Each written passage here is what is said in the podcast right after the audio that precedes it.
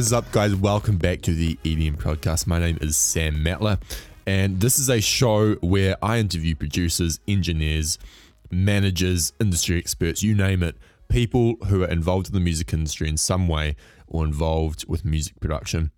And I interview them and try and get the tactics and tools and strategies uh, that has helped them become successful so you can use them too. And also dive into their story and their background uh, to give you some inspiration.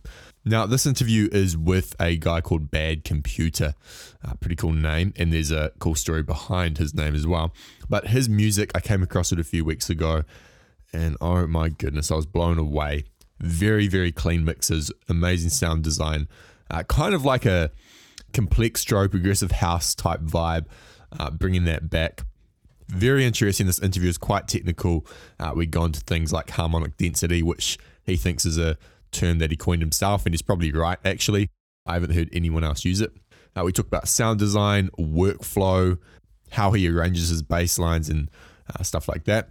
Uh, we talk about him signing to Monstercat, which is super cool, and a bunch of other things as well. So, hope you enjoyed this interview. I really did. If you do, head on over to edmprod.com forward slash iTunes and leave a rating and review. That is edmprod.com forward slash iTunes. Also, if you want the full show notes for this episode, including all the links and topics, uh, head to edmprod.com forward slash 90. That is edmprod.com forward slash 90. 90. Without further ado, here is Bad Computer.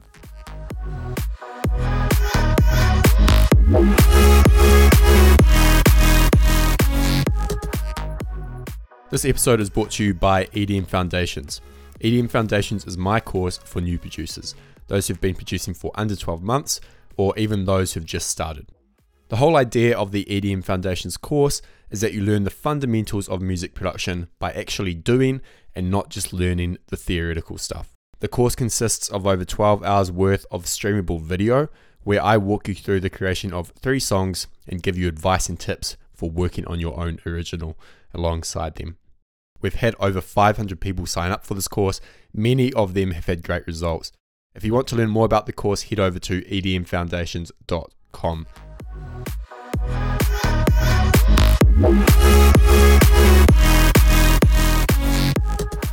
Welcome back to the EDM podcast today. I'm joined by Craig, better known as Bad Computer. Craig, how's it going, man? Yeah, I'm going all right. Thanks. How are you? I'm good. I'm good. Now, the first question I want to know uh, where does the name Bad Computer from? It seems like there's a bit of a story behind all of this. And I also notice there's like these hidden messages in some of your artwork. yeah. Um, okay. Well, where do I begin? So, if I just split it up into the words bad and computer, right? So like when I was just getting into electronic music, um, my family wasn't really into it. So I I remember hearing something that was like super electronic on the radio. This would have been like 2008 or something. And I asked my sister like how they made that music. And she told me it was like just made by computers. And there was just this like tone about how she said it just made it sound like the music was so soulless. Judging by that, right? So like that means if I make electronic music, I must be a computer. and like I did software engineering at uni for a while. Um, mm. and I learned a fair bit about like writing code and whatnot. And you find very quickly that a good computer is something that follows the rules, that you give it the rules and it returns exactly what you expect. So if I'm a computer, but I'm doing something creative that has no rules, then I must be a bad computer. Oh man, that's so freaking cool. Mm. Yeah, it's a bit, it's a bit, uh, it's a bit odd, but makes sense to me. and before Bad Computer, did you just produce music under your own name? Yeah, I did, and that music is horrible. Don't listen to it. what made you want to want to change aliases? Because the music was horrible, and you're like, I don't want to be associated with this, or was um, it just another reason? Well, Um, when I was writing music under my own name, I had a second SoundCloud account where I had just a few friends following it, and I was drafting out this sound that I really wanted to achieve, um, which is now obviously the bad computer sort of sound. Um, I did that for like a year, and it was getting a really good response from this small like group of friends and like their friends. Um, a much better response response than I expected. So at some point, I just decided I would change my alias. I would just become Bad Computer, and I would do that sound because, yeah, like that sound is really important to me. Like like that sort of 2010 electro house. Yeah, that definitely comes through. I mean, your style and your sound to me is very unique. Uh, like there's a bunch of influences I can hear. Um, and maybe these aren't people you listen to, but like Nigel Good, Dead mm. Mouse, um, a lot of these people. But is it something that you consciously developed, or or did it more just happen organically? Because I know I ask people this question, and most of the time they just say, "Yeah, my sound just came over time." But it sounds like you were a bit more intentional. I'm not sure. I think it was a bit of both, because mm. um, like super early days when I was writing music under my own name this was back when I was probably like, yeah, about 14.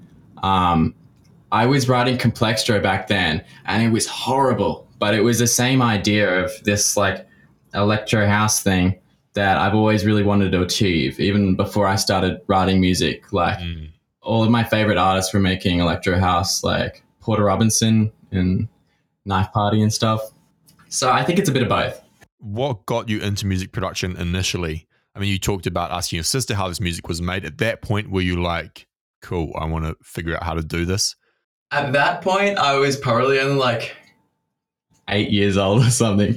Um, so there was a bit of a gap from there. Uh, I was listening to the radio mainly, but at the time, there was a lot more like electro stuff on the radio.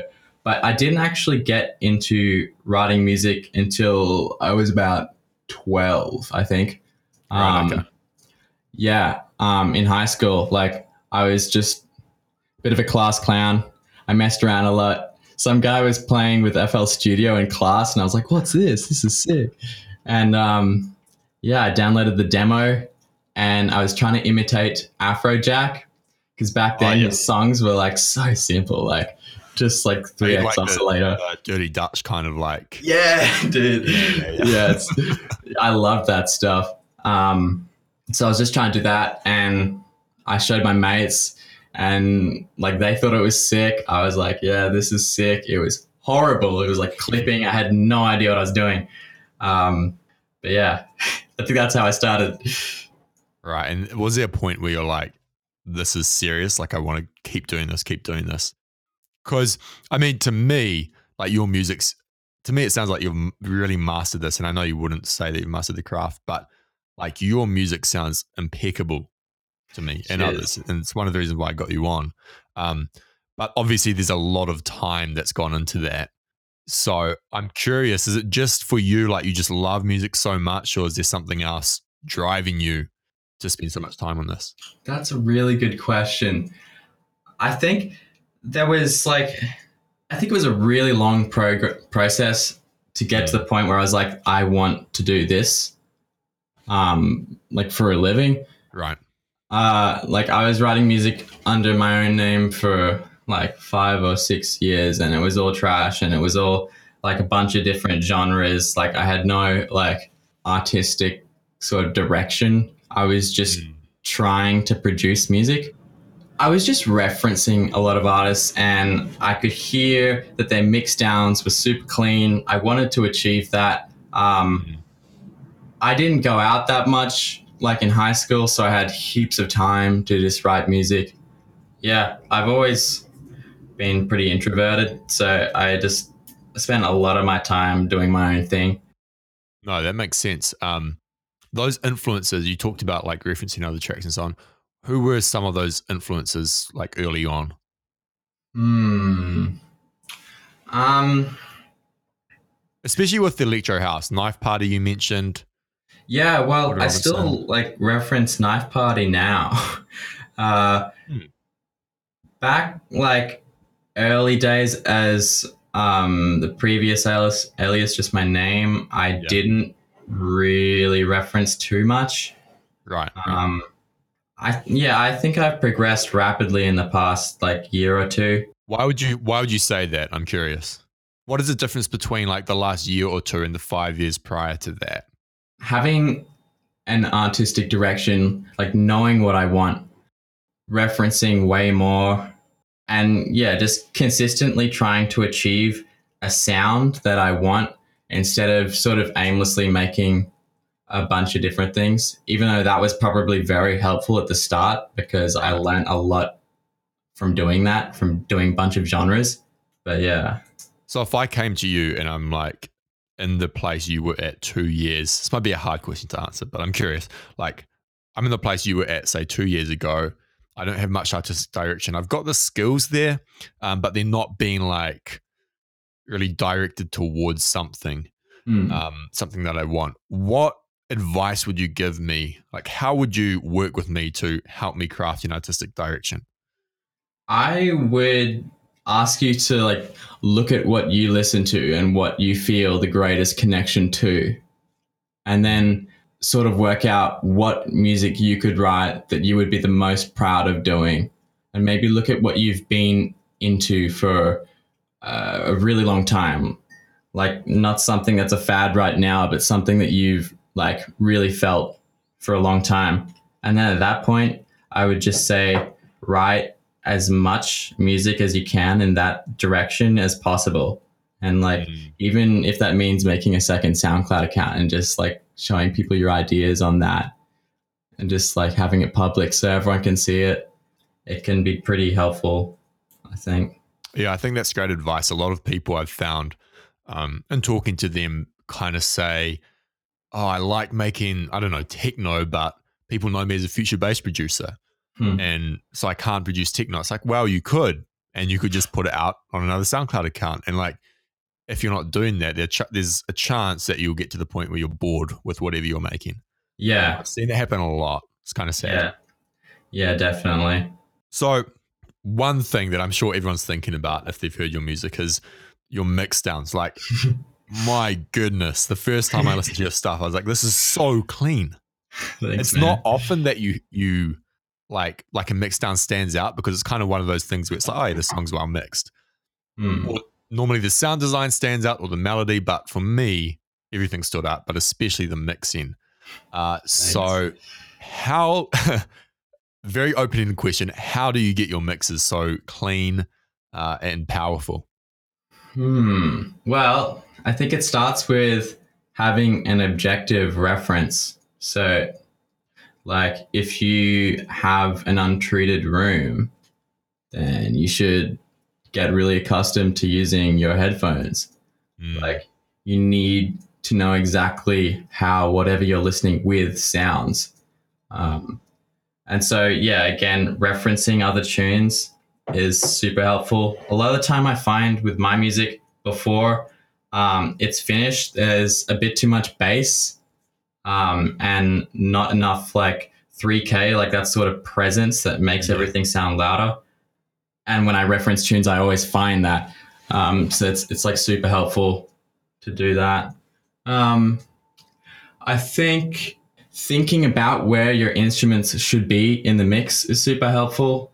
So knowing what you want at the forefront, um, knowing what you want in the background, and then treating them a way which helps accentuate that. For example, like if you have a pad that you want to fill out the background of a song, but you don't want it to get too much attention, like just compressing it really hard, like reducing the dynamics and like band passing it, stuff like that. Because there are some qualities of sounds which uh, make them appear closer to you, like more dynamics, like high frequency content, um, stereo. Oh, and saturation's really helpful. it's like I just love saturating everything. It reduces the the dynamics in a pretty pleasant way. Give things like a really analog texture, which I like. Tell me about uh, a, a term that most some people might not have heard of: harmonic density. How to use that in your mixing? Zach Waters told me to ask you this, by the way. That's really good that he thought of that because I wouldn't have remembered that. Um, yeah, so I made that term up. I don't know if anyone else has ever said that before, but like, yeah, so like I said, when I'm mixing, I often find I struggle to get a lot of presence in that like 3K range and upwards sometimes. And so harmonic density to me is like when you distort your signals um, in pleasing to the ear ways, right? You can introduce more harmonics in the regions that you want to sound louder, like around right. 3K, right? If you want more presence there, but you don't just want to boost it with an EQ, if you like mix in a little bit of like a highly distorted copy of that sound, you can get more harmonics within that range without increasing the overall amplitude too much. So, how would you actually go about doing that? And first of all, before I ask that, what kind of sounds do you find yourself using this technique on most? I use it on sounds that I want to be at the forefront of the mix. So, that would include my bass sounds, um, sometimes leads. A good way of achieving it, I've found, is using iZotope Trash 2 um, mm-hmm. and finding a nice uh, distortion type just messing around with it, um, pushing it a little bit too hard, and then mixing in just a little bit of it, just a little bit of the wet, um, super distorted version. Yeah, it just adds a lot more uh, density. it's the only way I can think of it. No, that's a really cool technique. I like that. Um, one question I have, which is kind of just out of my curiosity, mm. how? Because I too was inspired by like the Electro House 2010 Wolfgang mm. Gartner, all these people. Yeah. And I always wondered because I never really made it myself. Um, was more of a trance guy. Mm. I always wondered like how do you know when when there's enough complexity?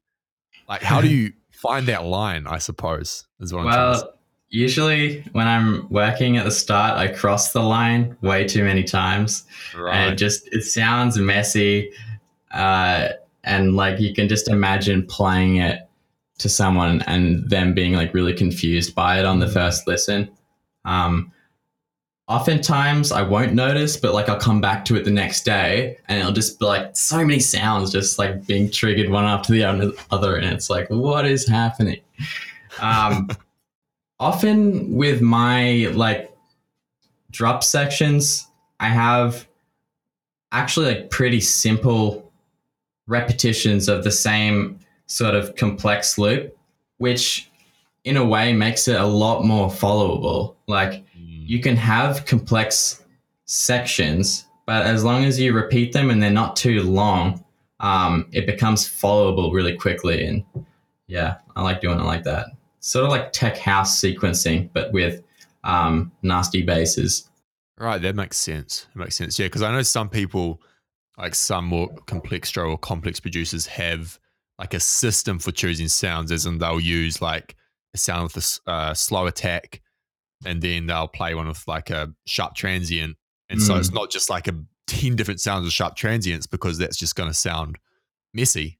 Um, yeah. So I suppose using like different types of sounds, different characteristics. Yeah, that too. Um, I don't really have a formula for that, but yeah, like if you use a bunch of different bass sounds that have very obviously different qualities, um, then that can be a lot more pleasing. Like each one will sort of highlight the next. Mm-hmm. Mm. Makes sense. Uh, one more question on the mixing side of things. Do you mix as you go, uh, or do you do a final mix at the end, or both? Um, I mix as I go. I start mixing super early, um, and I don't actually know if that's a good thing because oftentimes that will slow me down creatively. So I don't really recommend that. It's just something that I do out of habit. Um, but yeah, I do start really early. And if you want a good like mix down, at least think about the placement of your instruments earlier on. But don't worry about too much, otherwise you uh, lose your creative flow. Well, I talked about this with uh, a producer called Fytch the other week, and we were kind of talking about this the importance of fundamentals first. Uh, and that, like, if you want to get a good mix down, it's not about these little techniques you use at the end of the you know process. It's about like picking good sounds, Yeah. good composition, and like using your faders really well to begin with. Yeah. Yeah. Like sound selection is more important than anything else. Definitely. Right. And so moving on to that sound selection, I mean, uh, do you do you design all your sounds from scratch? Are you using samples in, in some cases?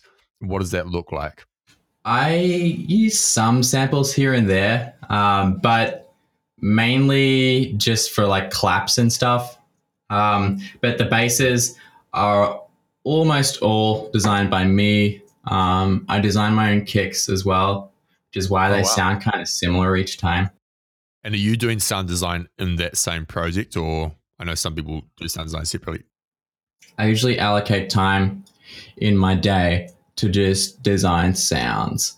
Um, and so, like, I will make something with a fair bit of movement in it, and then I'll just throw it in a sample pack that I've made, which is just all of my bass sounds. Right. And then when I'm writing a tune, uh, especially in like the drop section where I need a lot of impressive sounds that are difficult to make like on the go, Mm. I'll just drag and drop them in and then like sequence them in a way which fits the rhythm of the tune. Um, yeah. Do you find that makes the, I suppose it does, you kind of answered my question, but like makes the drop writing process easier? Because you don't have to Yeah. kind of switch between like, oh, here's the track or here's the loop, and now I need to design a sound for this. Yeah, it's definitely a lot easier. I remember like really early on when I was still writing music under my own name um, and I was doing Complextro, I used to try to write every bass sound in the project. And not only were the sounds pretty weak, but the mix downs were horrible. so, yeah. Um, yeah, like we established before, like sound selection is the most important thing for a good mix down. So, Mm. designing good sounds from the start really helps. Okay, so you're sitting down for a sound design session. How long would these normally take? Like if you're allocating time in your day? Um, usually takes about an hour to write a sound that I'm happy with. Right. Um, yeah, so I'll just start off with like either Sylenth, serum, I didn't know people still use that. Sylenth. yeah. Seems Dude, like I everyone's love it. using serum. No, so do I. Like everyone's using serum nowadays, but Sylenth, man. I grew up on that, you know? Yeah, man. I like I use it so much still, and it's like perfect for the style that I write as well. So yeah. Nice plugs. Um, yeah, so like Sylenth, Serum, FM8, or even Massive, I've started using again just because Hmm. it throws me back. yeah. Um, I'll start with one of those. I'll create something that's like, it depends on the synth, but usually I'll try and get a bit of movement in it. Movement as in, like, if it's serum or massive, like movement in the wavetable, Mm. um, you just want to like shift the harmonics so that it doesn't sound like so static. Um, in Sylenth, it's a bit different. Like I can't achieve as much movement, so often I'll have to do that with my effects afterwards. But I'll maybe have a tiny bit of chorus in there just to get it moving a tiny bit, um, and a bit of white noise, just something so it doesn't sound like a computer too much. But yeah, most of the time is spent after that, actually just putting on effects like notch filters and stuff. I love notch filters. I'm like just controlling the movements over time and then like saturating, bit of distortion, trying to get that harmonic density. And then usually I'll clip the basses at the very end. Why do you do that? Um, sounds good. Yeah. yeah. It's just another form of distortion to me. Right. So once you've got these sounds, you know, done a few sound design sessions, you've got the sample pack you're building up. When it comes to writing a new track, do you have a similar workflow that you follow every time? Is there a certain place you start in, or does it change every time? It depends on the style that I'm writing, but um, if we're talking about most of my music, which is just like pretty hard sort of bass soundy drops, then Um, yeah, usually it's pretty similar each time. I'll start by writing the drop because if I can't get that right, then the project's just going to get thrown away anyway. So I always start with the hardest bit. And then once I've sort of got about 16 bars or so of that, I'll actually start a new project and I'll write a breakdown separately. I might not need to do that anymore because of FL20, but um, I always run out of mixer tracks. Like, Really? yeah, I always go over 100. Uh, so it's easier for me to just write the breakdown and the intro, which are usually pretty ambient, um, in a separate project, and then just put them in stems, chuck them in the uh, in the project that has a drop, um, and I don't need to link them to any mixer at that point because I've already done it all um, in the other project versions. Makes sense. Well, uh, that sounds like a nightmare, though. I mean, how it, it Yeah. doesn't surprise me based on how complex your music is, but how how do you use up hundred mixer tracks?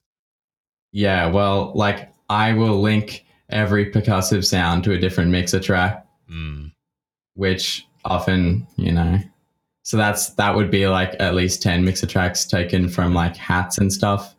Um yeah. and then every effect sound like has its own mixer track. And all of these tracks are sent to a bus where there's more processing. Um yeah it just like and a lot of the time i'll add things and then i won't want to use them later. And like it just becomes a huge mess really. Yeah. uh, this is not an optimal way of producing, but uh, you know, it sort of works. oh man. Mm. So I do bounce down to audio much if you're like I suppose you're designing these sounds um in the separate session, so you wouldn't be using much MIDI necessarily. yeah, so I like to work in audio as much as possible. I actually feel more freedom once it's in audio than I do when it's in MIDI. Yeah, but in the in the separate projects where I write the breakdowns, like I keep all of the MIDI and stuff intact. Um, so if I do need to change something later, I can just open up the other project and you know get it sorted. When it comes to doing the more melodic harmonic stuff, um, perhaps in the breakdowns, do you like do you know any music theory or is this just all by ear? Yeah, it's all just trial and error. Um, Mm. because I've been doing this for a while now. Like I sort of know what's gonna work and what's not. But you know, I still mess up heaps. No one hears that though. I only release the good stuff. of course, of course. Um, how long would it take you? I'm just curious. Like, how long would it take you to make like a 16 bar drop loop? Just the fact they use 100 mix tracks and all this stuff. It sounds very time consuming. yeah. Um, it doesn't take shape in the first day usually. If it Right. does, then that's awesome. I'll be super stoked about it, and I'll like finish the track in a couple of weeks maybe. Mm. But uh, yeah, usually I'll write one thing and it'll have some good elements in it, but it won't really be there yet. So I'll work on it um, in a series of days like just trying to keep the good bits, remove the bad bits. Eventually, I'll have a loop which sounds really promising to me, and I'll just build off that. What would you say is the ratio between like projects finished and projects started? For most people I've interviewed, it's like about one in 10 get finished. Oh man, for me it would be like one in thirty. Wow. Yeah, dude, it's tough. yep. Oh man. Um and is this like like do any of these other 29 projects have potential or are they just absolute like not a chance? they do have potential usually um, and yeah so what i often do is like with the ones that have potential but weren't quite there i will bounce the bits that i like um, and i'll put that in the sample pack so i can use them later Okay, so switching gears for a bit now. How did the whole Monstercat thing come about? I mean, there Monstercat is awesome. I'm sure you're stoked Yeah. about that, but I'm curious to Yeah, hear about how that came about. Um, yeah, so I had that second SoundCloud account, right, which I was just putting ideas on for like a year. And one of the A and R people from Monstercat, John, one of his friends, um, is always just like going through SoundCloud trying to find stuff that he likes to send through to John. And he found that second account. Um, I, I think he found it sh- like less than a week after my debut as Bad Computer on my main account. So I only had like one release. And I got, yeah, I got an email from Monstercat like in less than a week after that debut, just saying they were interested. And I was like so excited. I didn't believe it was actually going to happen for some reason. I was like, nah, no way. Mm-hmm. But um, yeah, I was definitely very excited. So I sent them through a bunch of demos, and that was that was like February in 2017. right. Um, so it did take a while to get the whole Monstercat thing started because New Dawn, which was the first one on Monstercat, came out in September. But yeah, it was very quick. Yeah, because I saw like this uh, caption, I think it was on Facebook or something, but you were saying like when you were 14, you were sending demos into Monstercat and like, you know, not getting responses and stuff. So that must feel awesome. yeah, yeah. Um, when I was like 14, I used to listen to Monstercat heaps, um, especially their electro stuff. So it's it's so awesome to be part of that now. Some people misread that and thought that I was sending demos like since I was 14, like right. just non-stop. uh, yeah, not exactly, but uh, it makes for a pretty funny story. So just oh, man. I just let people say that if they want to. Um, what does your schedule look like? I mean, how like how many hours would you be making music a day? Is it a full time thing for you, or do you just fit it in where you can? Um, it's a full time thing for me right now. I was doing software engineering at uni, and like,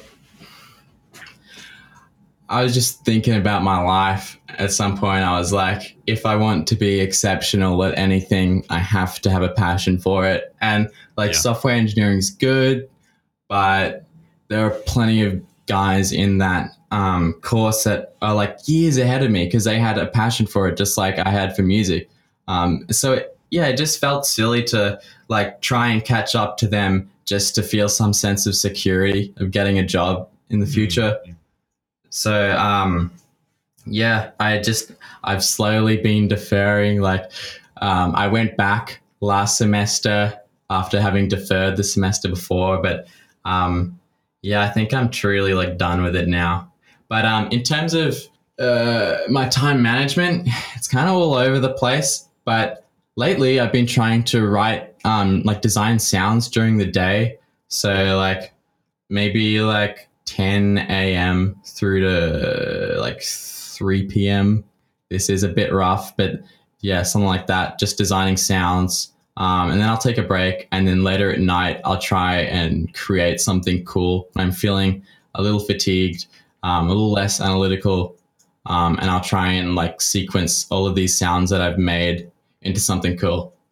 It's really interesting that you do that because I was reading in a, some book the other day that uh, oh it was called When by Daniel Pink, but he was kind of explaining that people are more creative, you know, in the afternoons or perhaps Mm. evenings because yeah they are a bit more tired, less critical of things. Yeah. And I found that fascinating because I was always of the opinion that you're more creative early in the morning. almost all of my releases I would have started earlier in the day. Um, this is like a pretty new thing for me as well, because it's been recommended to me by like a bunch of producers. They're always saying, "Yeah, you should work at night." Um, but yeah, like I have, I have written music in the mornings heaps, and that's worked fine for me too. I'm just trying to like Yeah, up my yeah. game. Yeah, I suppose it's one of those things you have to try out. Um, I still prefer to make music early in the morning.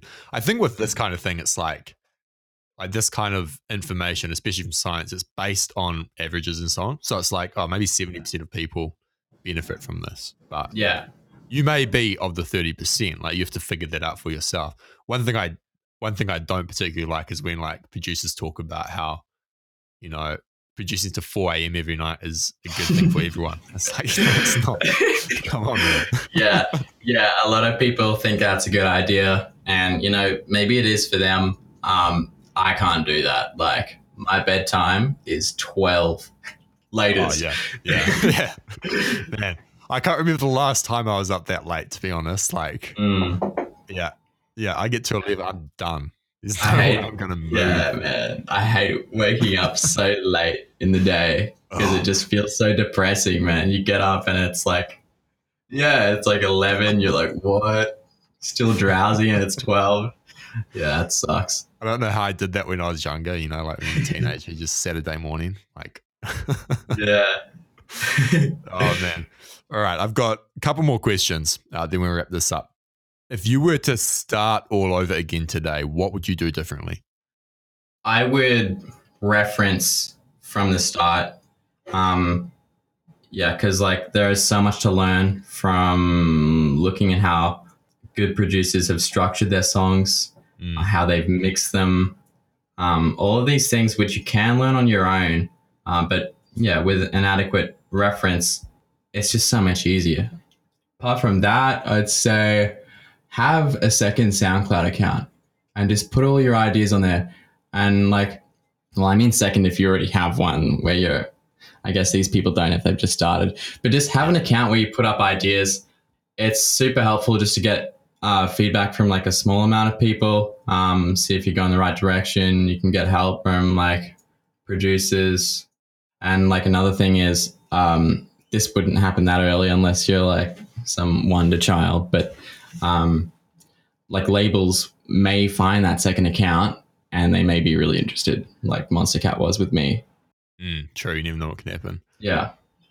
What's coming up for you in the next zero to twelve months? Um, just more singles. I'd love to do an album, but I don't know if that'll happen in the next 12 months.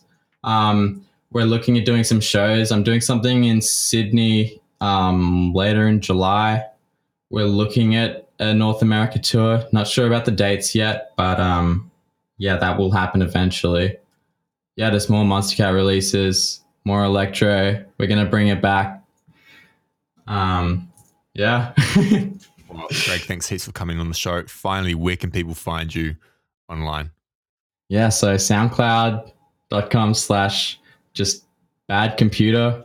Um, same for Facebook. I think my Twitter is bad and then no vowels in computer. So it's like bad CMPTR. Um, oh, and same with my Instagram, bad CMPTR. Thank you.